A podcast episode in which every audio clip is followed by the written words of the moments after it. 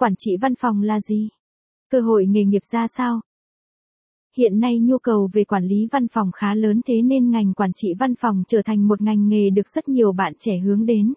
Với chuyên ngành quản trị văn phòng, cơ hội cho nhiều bạn trẻ tiếp cận với kỹ năng quản trị, vận hành môi trường tổ chức trong cơ quan, doanh nghiệp và hơn hết là kỹ năng mềm trong xử lý vấn đề nội bộ trong bộ máy tổ chức. Thế nhưng thực tế nhiều bạn vẫn chưa hiểu hết quản trị văn phòng là gì. Cơ hội nghề nghiệp ra sao? Vì thế hôm nay bài viết này sẽ chia sẻ với bạn đọc nhiều kiến thức hay và bổ ích, giúp hiểu sâu hơn về chuyên ngành mà bạn muốn đi theo và phát triển trong tương lai. Quản trị văn phòng là một trong những ngành nghệ có độ hấp dẫn cao với nhiều sinh viên và cơ hội nghề nghiệp với nhiều doanh nghiệp. Quản trị văn phòng là gì?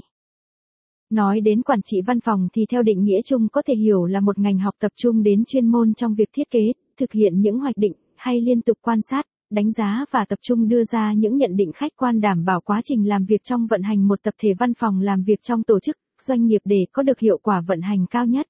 Với những người học chuyên ngành quản trị văn phòng chịu trách nhiệm luôn theo sát hệ thống vận hành, mục tiêu cụ thể là những yêu cầu tối thể cần đạt được, quan trọng,